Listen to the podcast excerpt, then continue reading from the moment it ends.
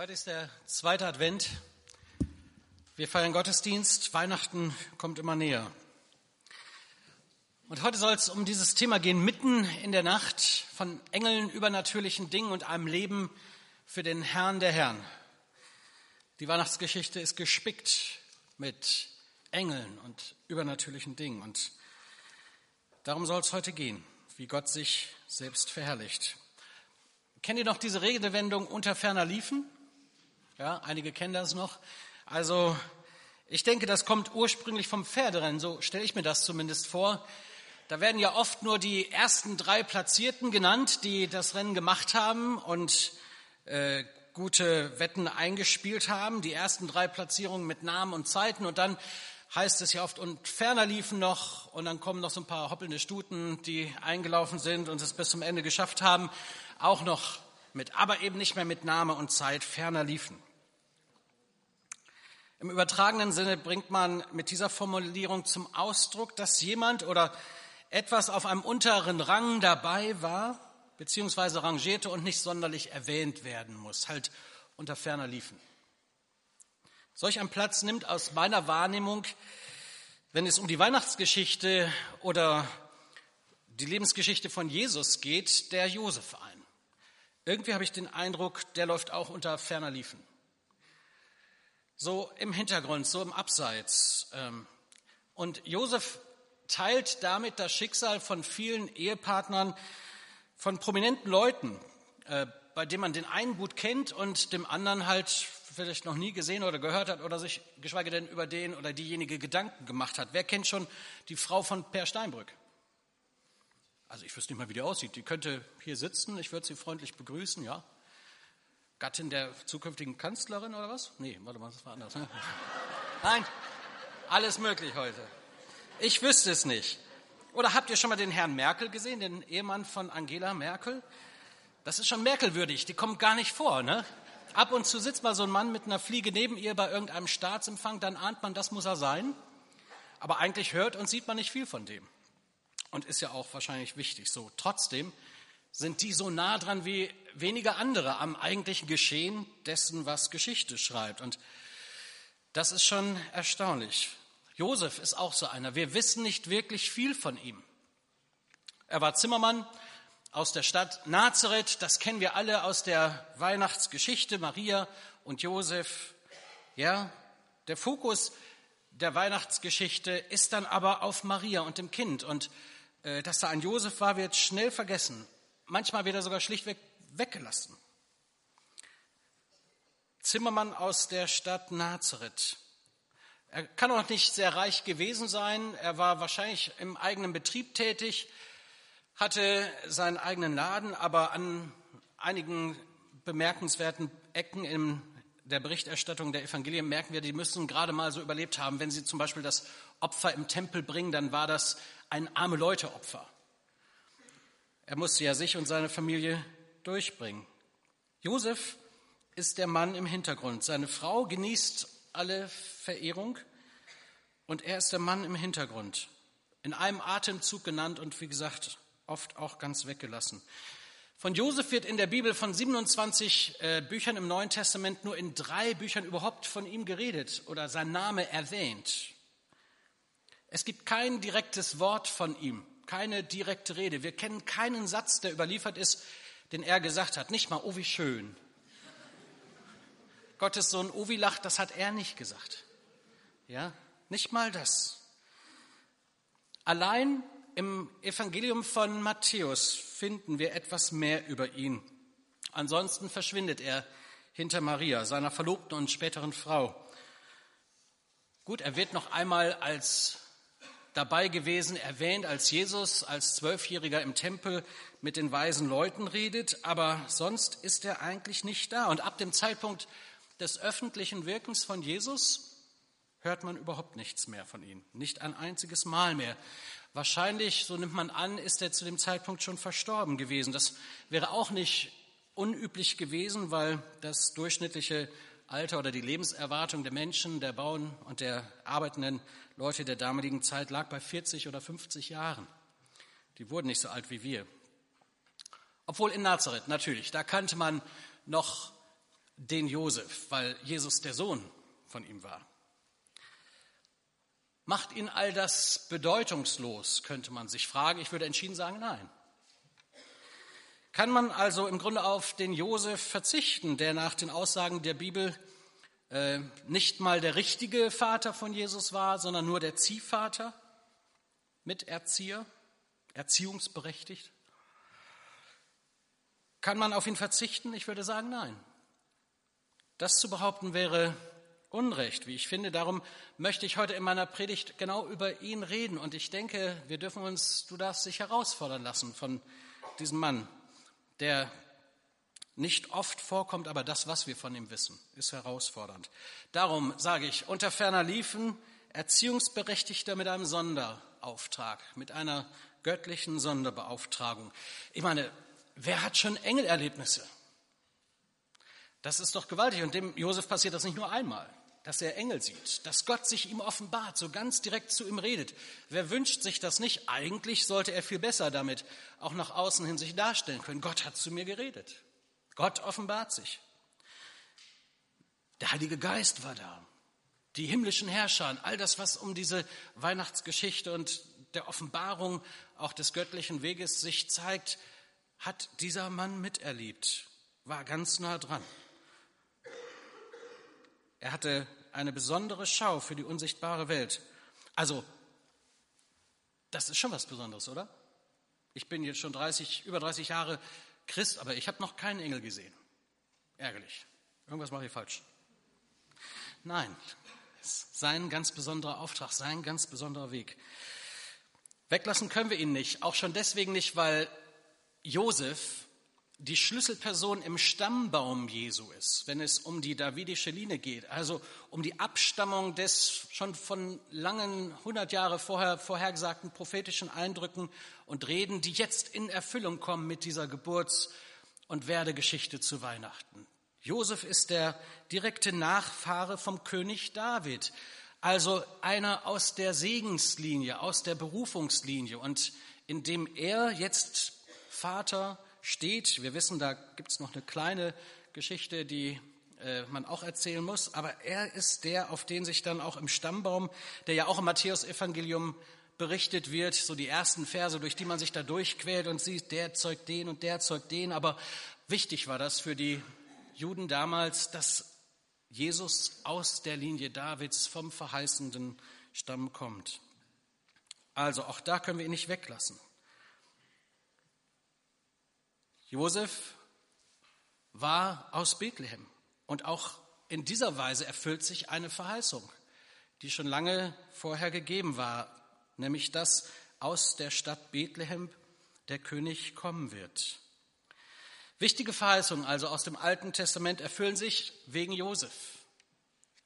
Man kann ihn nicht weglassen. Der versprochene Retter, der in Bethlehem geboren wird. Dann später noch die Flucht aus Ägypten hätte Josef nicht hingehört auf das, was Gott gesagt hätte, dann wäre Jesus im Rahmen des Kindermordes in Bethlehem umgekommen.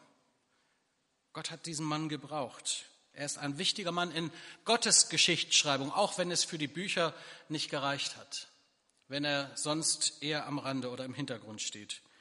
Manchmal kommt er wie so ein Statist drüber, nicht?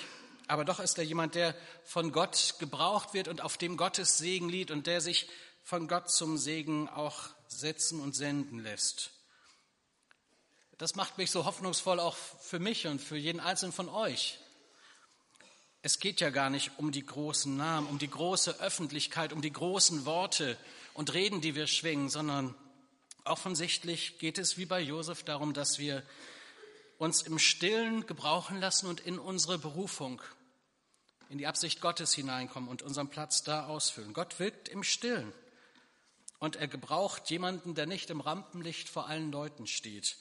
Ein wichtiger Mann Gottes ist er. Das möchte ich an dieser Stelle schon vorausschicken.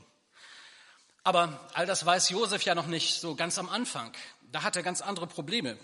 Da ist sein Kopf voll mit Problemen und Gedanken. Was soll nur werden und äh, was da war und was sich zugetragen hat, das möchte ich jetzt lesen aus dem Matthäus Evangelium Kapitel 1, Verse 18 bis 25. Das könnt ihr, wenn ihr wollt, auch mitlesen. Das ist die Geschichte von der Geburt Jesu Christi. Maria, seine Mutter, war mit Josef verlobt. Aber noch bevor die beiden geheiratet und Verkehr miteinander gehabt hatten, erwartete Maria ein Kind. Sie war vom Heiligen Geist schwanger geworden. Josef, ihr Verlobter, war ein gerechtigkeitsliebender Mann. Er nahm sich vor, die Verlobung aufzulösen, wollte es jedoch heimlich tun, um Maria nicht bloßzustellen. Während er sich noch mit diesem Gedanken trug, erschien ihm im Traum ein Engel des Herrn und sagte zu ihm, Josef, du Sohn Davids, zögere nicht, Maria als deine Frau zu dir zu nehmen, denn das Kind, das sie erwartet, ist vom Heiligen Geist. Sie wird einen Sohn zur Welt bringen, dem sollst du den Namen Jesus geben, denn er wird sein Volk von aller Schuld befreien. Das alles ist geschehen, weil sich erfüllen sollte, was der Herr durch den Propheten vorausgesagt hatte. Seht, und das ist jetzt ein Zitat, seht, die Jungfrau wird schwanger werden und einen Sohn zur Welt bringen und man wird ihm den Namen Immanuel geben. Das bedeutet, Gott ist mit uns. Als Josef aufwachte, folgte er der Weisung, die ihm der Engel des Herrn gegeben hatte und nahm Maria als Frau zu sich. Er hatte jedoch keinen Verkehr mit ihr, bis sie einen Sohn geboren hatte. Und Josef gab ihm den Namen Jesus. Soweit Gottes Wort und die Geschichte, die wir vielleicht gut kennen. Ist euch das schon mal aufgefallen, wenn Krippen aufgebaut werden, dass der Josef als Figur oft ein alter Mann ist, schon grauhaarig, manchmal mit so einer Laterne und eben auch ganz oft im Hintergrund irgendwo noch neben Ochs und Esel platziert? Da, ich denke, die Macher dieser Krippen wollten damit zum Ausdruck bringen, der konnte gar nicht mehr. Ja, der kommt nicht in Frage für die Vaterschaft. Es sollte klar sein, hier ist Gottes Sohn und Josef äh, war es nicht, ja. Schon klar, er sollte nicht mehr zeugungsfähig sein. Da könnte man merken, wie solche Bilder uns auch prägen. Ich hingegen glaube, dass Josef jung war. Äh, und ich denke, da gibt es gute Argumente dafür. Er war im besten Alter. Er hat ja dann auch noch, nachdem Jesus geboren war, vier Kinder mit Maria gezeugt. Also äh, war er schon noch in der Lage, seinen Mann zu stehen, auf Deutsch gesagt. Also dieser junge Josef, der vielleicht ein etwas älterer Teenager war, der hatte jetzt ein Problem. Und in einer kleinen fiktiven Spielszene könnt ihr euch diese Entdeckung und diese besondere Nacht, mitten in der Nacht, mal vor Augen führen lassen. Der undurchschnittliche Josef. Mitten in der Nacht, von Engeln übernatürlichen Dingen und ein Leben für den Herrn der Herren. Das hat sich der Josef auch anders gedacht, anders vorgestellt mit seiner Maria. Und seine Eltern offensichtlich auch. Wem kann man so eine Geschichte vorlegen? Wer soll das glauben? Josef, was nun? So sitzt man hier und denkt, der junge Mann hat es wirklich nicht einfach gehabt. Keine leichte Berufung. Aber es brauchte offensichtlich einen Josef und genau diesen Mann, auch diesen nicht so im Mittelpunkt vom Geschehen stehenden jungen Mann, weil Gott sein Herz gekannt hat, weil Gott diese konkrete Berufung für ihn hatte. Und darum lohnt es sich, sich diesen Mann einmal anzugucken. Drei Dinge, die ich heute Morgen im Rahmen dieser Predigt sagen möchte und die mich persönlich sehr herausgefordert haben in der Betrachtung seines Lebenszeugnisses. Josef so sage ich zuallererst, ein Mann mit Charakter. Josef ist ein Mann mit Charakter, der tief in sich Werte verinnerlicht hatte und Wahrheiten. Sein Glaube, seine Gottesbeziehung, sein Leben hatte einen festen Grund und in seiner Persönlichkeit hatte sich ein Charakter entwickelt, der beispielhaft ist. Er ist in Schwierigkeiten offensichtlich. Wenn ihr euch in seine Situation hineinversetzt, der Brautpreis war bezahlt. Das war ja damals etwas anders als heute Verlobung. Verlobung damals war schon eine feste Einrichtung. Das war wie heute verheiratet. Äh, diese Verlobungszeit, das, da hat man sich, sich nicht nur einander versprochen und am Ende gesagt, versprechen kann sich jeder mal, sondern das war wie ein Vertrag. Der Brautpreis war bezahlt der Hochzeitstermin wahrscheinlich schon festgelegt, Verwandten eingeladen, die Karten verschickt. Stellt euch das mal vor und dann sowas. in der damaligen Zeit undenkbar. Maria ist schwanger. Und das wäre an sich ja schon peinlich genug, aber sie ist nicht mal von Josef schwanger, sondern von einem fremden Mann. Und was hat sich im Kopf, in den Gedanken bei dieser Nachricht in Josef abgespielt? Können wir uns da hineinversetzen? Wahrscheinlich nicht. Wer war der Konkurrent gewesen? Warum hat er nichts gemerkt? Wo kommt das her? Und dann so eine Geschichte. Der Heilige Geist war es, ja. Auffällig ist, dass Josef an keiner Stelle das Gespräch mit seiner Verlobten sucht. Ist es vielleicht Maria zu peinlich, weil Josef ihr überhaupt nicht glauben würde? Denkt sie das? Und Josef ist zu enttäuscht, um mit ihr zu reden, dass er denkt, wahrscheinlich werde ich kein Vertrauen in sie mehr setzen können. Alles das, was so zwischenmenschlich sich regt, hat sich damals sicherlich auch geregt. Die Trennung von Maria scheint für Josef unwiderruflich zu sein. Er wollte sie verlassen, das Verlöbnis brechen. Wie sollte er das anstellen? Darum drehten sich seine Gedanken. Und dann kommt der Engel. Man könnte Maria ja den öffentlichen Prozess machen. Das wäre im Rahmen der Gesetzgebung des Mose möglich. Die Todesstrafe stand auf sexuellen Beziehungen außerhalb oder vor der Ehe. Ehebruch. Dafür hätten, hätte sie gesteinigt werden können. Damals galt römische Herrschaft und römisches Recht. Da wurden Steinigungen nicht mehr öffentlich zugelassen. Aber Maria hätte sicherlich nichts mehr zu lachen gehabt. Doch das wollte Josef nicht. Schließlich liebt er diese Frau, ein Mann mit Charakter. Er wollte, dass es wenigstens gut und würdevoll auseinandergeht und mit äh, aller gebotenen Vorsicht. Die Verlobung war verbindlicher Ehevertrag und nur durch einen Scheidebrief konnte sie gelöst werden und den wollte er ihr ausstellen. Aber auch das hat er nicht gemacht, denn dann hätte die ganze Umwelt gedacht, Josef hat ein Kind mit ihr und jetzt lässt er sie sitzen. Also irgendwie war der Mann in einer No-Win-Situation. Da konntest du nicht gewinnen. Er hatte den schwarzen Peter auf sich genommen, wäre dann abgehauen und hätte Maria ein halbwegs vernünftiges Leben noch ermöglicht. Er war ein Mann mit Charakter und einer großen Liebe für seine Verlobte. Ein frommer, gerechter Mann, so haben wir gelesen. Gerecht, das ist die Luther-Übersetzung. Hier steht fromm in dem Text, den wir gelesen haben. Ein Mann mit Charakter. Einer, der in seiner Persönlichkeit gereift war, trotz seiner Jugend, wie ich empfinde.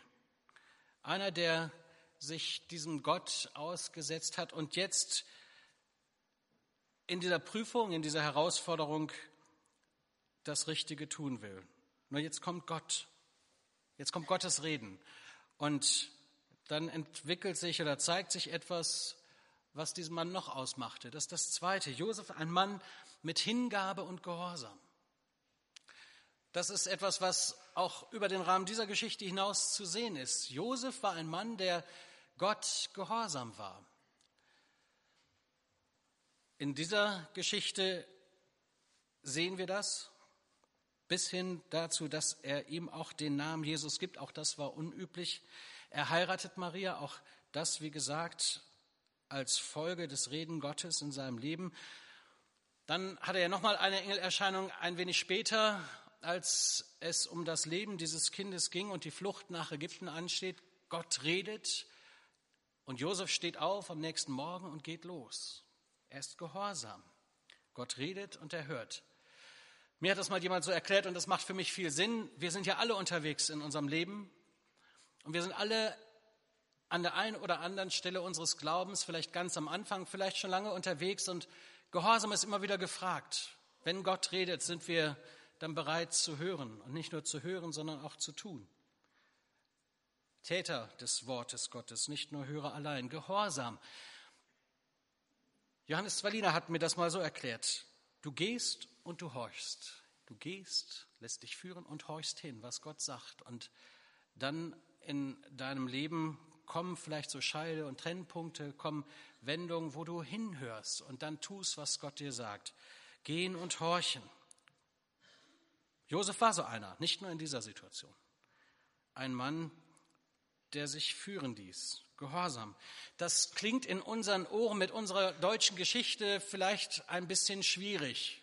Das ist nachvollziehbar.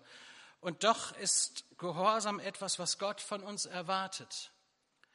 Ich weiß nicht, wann hat Gott zum letzten Mal zu dir geredet? Vielleicht nicht durch einen Engel, aber durch eine Predigt, durch deine persönliche Bibellese, durch ein Buch, durch einen Menschen, der an deine Seite getreten ist und dich auf etwas hingewiesen hat, was in deinem Leben nicht gut läuft. Wo hast du Reden Gottes gehört und was hast du damit getan? Ich glaube, das blockiert unser geistliches Leben, das blockiert unser, unsere Nachfolge, wenn Gott redet und wir nicht tun, was er sagt. Dann kann man in vielen anderen Bereichen weiter beten und suchen und sich sogar abmühen und plagen. Gott kommt immer wieder an den Punkt zurück, wo er geredet hat und erwartet, dass wir einen Schritt des Gehorsams tun, dass wir auf sein Reden hin handeln. Rede, Herr, dein Knecht hört. Das soll ein Jünger Jesu ausmachen, dass wir hören, was der Herr sagt und es dann tun, gehorsam sind. Das ist mal mehr, mal weniger schwierig. Es ist noch nicht so lange her, da habe ich einen Menschen angelogen und mich in meiner Lüge verstrickt. Und Gott hat mir seinen Finger auf, diese, auf dieses Fehlverhalten gelegt und gesagt, Ingo, das musst du bekennen. Und das hat 14 Tage, glaube ich, gedauert. Ich habe mich gequält. Das war so peinlich. Schon, dass mir das überhaupt passiert ist, über einer Sache, die völlig, letztendlich völlig banal war. Da bin ich so richtig in mein altes Lebensmuster wieder reingeraten, mit Lügen mich aus Situationen rauszuretten. Und Gott legt seinen Finger genau da drauf und sagt, geh hin und bekenne das. Das hat mich viel gekostet, diese Überwindung, aber ich habe das hingekriegt und Gott hat Gnade geschenkt, dass daraus eine versöhnte Beziehung wurde, dass mir Vergebung zugesprochen wurde und ich war wieder frei, um hinzuhören, was er mir weiter zu sagen hat, um wieder weiterzugehen. Gehen und horchen, gehorsam sein, da wo Gott redet, das ist nicht immer angenehm. Aber wir sind froh und dankbar und dürfen es auch heute, jetzt und hier sein, dass Gott redet und sich offenbart und manchmal seinen Finger in unser Leben legt. Vielleicht hat er dich herausgefordert, aus deinem Boot zu steigen, aus deiner Sicherheit. Vielleicht hat er dich herausgefordert, dich finanziell zu engagieren im Reich Gottes. Vielleicht hat er dich herausgefordert, eine Mitarbeit zu übernehmen. Vielleicht hat er dich herausgefordert, mit Sünde, die du schon lange pflegst und die dich schon lange quält und in der schon lange gefangen bist, endlich rauszuwagen, ans Licht zu treten und frei zu werden. Was auch immer deine Lebenssituation ist, wo Gehorsam erwartet wird. Ich kann dich mit der Geschichte von Josef und meiner eigenen, und viele könnten hier das bestätigen, nur ermutigen. Sei gehorsam. Vertraue dich diesem Gott an. In dieser Anspielszene haben wir es gesehen. Das hat den Josef alles gekostet. Seine ganze Zukunftsplanung war dahin. Wenn du das durchziehst, sagt der Vater, dann ist dein Name ruiniert. Dann wird auch unser Geschäft und unser Ruf im Dorf nichts mehr wert sein. Deinen Platz hier in der Dorfgemeinschaft wirst du verlieren. Du wirst ein Außenseiter sein. Warum hat Josef es trotzdem getan? Weil er wusste, dass er dazu berufen ist, der Vater von Gottes Sohn zu sein. Gehorsam, wo Gott uns ruft, wo Gott redet. Das ist der Schlüssel für ein befreites Christsein. Das ist die Befreiung zu einem Leben, das zu leben sich lohnt und so genannt zu werden. Ansonsten sind wir gefangen in unserem eigenen kleinen Leben. Es brauchte einen Josef mit einem Herzen dieses Mannes, um Vater, Ziehvater des Sohnes Gottes zu sein. Wie gut, dass er gehorsam war. Und ich ermutige dich auch. Geh deine Schritte, da wo Gott geredet hat. Vertrau dich seiner guten Führung an. Und das ist schon das Dritte, was ich sagen möchte heute Morgen.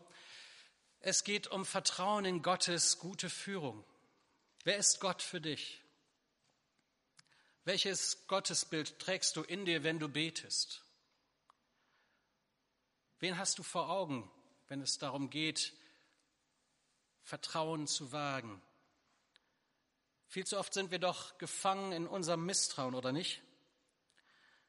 Gehorsam ist aus meiner Sicht auch vor allen Dingen eine Sache des Vertrauens. Es geht um den, dem ich nachfolge. Wer ist das, dem ich nachfolge? Wer ist das, dem ich Glauben und Vertrauen schenke? Wer redet denn hier eigentlich? Josef zeichnet sich aus durch großes Vertrauen in die Führung Gottes in seinem Leben, egal was die Leute denken, egal was die Folgen sind, was man sagen könnte oder was, wie er gesehen und wahrgenommen wird. Wichtig war ihm, seinem Gott Vertrauen zu schenken. Er hatte einen tiefen Glauben, dass sein Gott keinen Fehler macht dass Gott in der Kontrolle ist, dass er alles in seinen Händen hält. Ich weiß nicht, wie es dir geht, was deine Lebenssituation im Moment ausmacht, wo dein Vertrauen jetzt gefragt ist, wo du Glauben investieren musst und eben nicht nur so tun, als ob. Man kann ja ganz schnell auch in so eine Spur Christsein reingeraten, wo man nur noch ein Rollenspiel spielt, so tut, als ob. Und man selber merkt, das ist nicht mehr echt, das lebt nicht mehr. Das ist noch christlich, formell okay nach außen hin, aber das stimmt nicht. Es gelingt dem Teufel immer wieder, Misstrauen zu sehen. Das ist ja das Gegenteil vom Glauben, ist Misstrauen. Wenn ich das, was Gottes Wort sagt, nicht tue, weil ich Angst habe, ich ziehe den Kürzeren. Ich könnte was verpassen. Wenn wir uns immer wieder auch belügen lassen von diesem Vater der Lüge, so heißt der Teufel, der Satan, der Ankläger Gottes, der Diabolos, der Durcheinanderbringer, der uns immer wieder mit seinen Worten und seinen Verführungen und seinem Misstrauen von Gott wegbringen will. Das ging schon Adam und Eva so. Die Infragestellung dessen, was Gott gesagt hat, als gute Gebote, als gute Leitlinie zu sehen. Sollte Gott das wirklich gesagt sein? Sollte Gott das wirklich tun? Ich habe mir überlegt, ob ich das sage, aber ich denke, ich muss und möchte heute Morgen sehr ehrlich sein. Es gibt immer wieder Momente in meinem Leben, da frage ich mich, ob mein Glaube und das, was die Bibel sagt, wirklich stimmt. Ob ich nicht einer Illusion, einem Wunschtraum nachlebe und vielleicht sogar das versuche zu erfüllen, weil ich hoffe, dass das richtig ist und dass ich manchmal denke, ach, am einfachsten wäre es, alles über Bord zu werfen und einfach so nach deinem Striemel zu leben. Warum Gott ernst nehmen? Warum auf ihn hören? Sein Wort, das ist anstrengend. Das ist manchmal mehr Frust als Lust, mehr Gehorsam als Leidenschaft. Und doch, immer wenn diese Stimme der Verunsicherung da ist, wenn wenn sich diese Zweifel in meine Nachfolge, in mein Leben, in meine Lebenserfahrung, auch in meine unerfüllten und unerhörten Gebete dann einmischen, dann, dann bringt mich Gott sanftmütig, aber doch wieder zurück. Ich bin vertrauenswürdig. Und schau doch mal zurück, in wie viel Zeiten es gehalten hat, dieses Fundament des Glaubens. Ich habe das nicht sicher für mich eingepackt und gut ist. Glaube wird immer wieder herausgefordert. Glaube wird immer wieder geprüft, verunsichert. Aber selbst die Zweifel, denke ich, manchmal helfen mir mein Vertrauen, dass mein Vertrauen wachsen kann. Ich möchte der Stimme des Satans und seiner Verführung und seiner Infragestellung Gottes nicht Glauben schenken, sondern diesem Wort Gottes und den Zusagen und Verheißungen Gottes. Und wenn wir die Weihnachtsgeschichte sehen und hören, was da passiert ist und auch in dieser kleinen, kleinen, kleinen Ecke der Geschichte von Josef sehen, wie sich das erfüllt, was Gott vorher gesagt hat, dann stehe ich wieder auf und sage, ja, es ist wahr und ich halte dran fest. Und niemand und nichts kann mich scheiden von der Liebe Gottes, die in Christus Jesus ist, meinem Herrn. Jesus dir nach, weil du rufst. Mitten in der Nacht. Diese Geschichte von Engeln und übernatürlichen Dingen und diese Herausforderung, wirklich ein Leben mit dem Herrn zu führen in seiner Nachfolge. Das steht heute Morgen hier auch als Frage im Raum.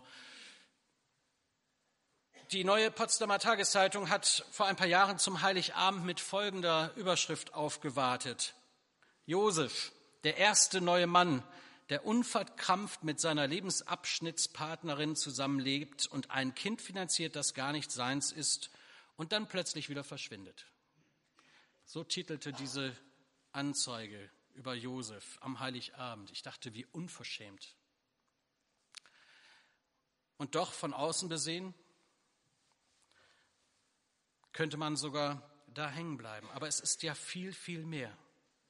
Josef, der erste neue Mann, der mutig und fromm und gerecht und keusch ist, der Gott vertraut, komme was da wolle, der sich ihm anvertraut und merkt, das hält. Und auch wenn wir nichts weiter von ihm lesen, hat der Mann seine Berufung gefunden. Und das ist jetzt die Frage an dich und an mich. Die Berufung. Was ist deine Berufung? Deine Berufung ist ein Leben für den Herrn der Herrn zu leben, so wie Josef es gelebt hat. In seiner Ecke, seiner Wirklichkeit und seines kurzen Lebens. Was ist deine Berufung?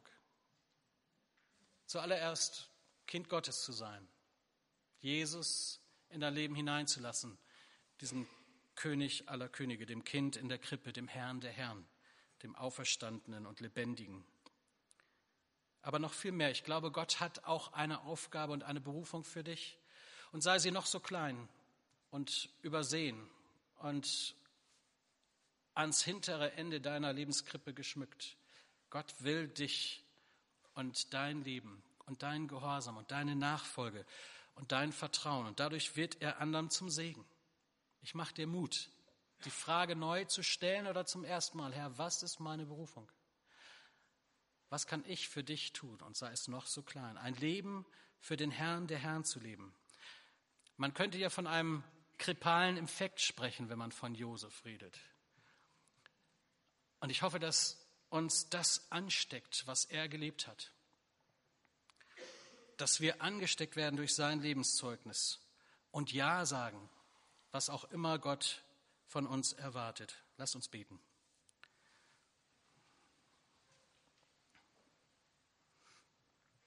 Ja, lieber Herr, und ich möchte mich tief im Herzen anstecken lassen von diesem Mann und von seinem Leben und seinem Zeugnis und seiner Hingabe an dich. Und wenn wir das lesen und so schnell auch überlesen, dann möchte ich innehalten und auch Danke sagen für die Josef und dass er sich hat gebrauchen lassen und dass er vorbereitet und bereit war, seine Berufung zu übernehmen und seine Aufgabe in deinem Reich, in deinem großen Plan, in deinem ewigen Heilsplan. Und Herr, ich bete für jeden einzelnen von uns. Ich möchte für die beten, die noch nie Ja gesagt haben zu dir, dass sie in dieser Advents- und Weihnachtszeit ihre Herzenstüre weit aufmachen, ihr Leben dir öffnen und erleben dürfen, dass du lebst.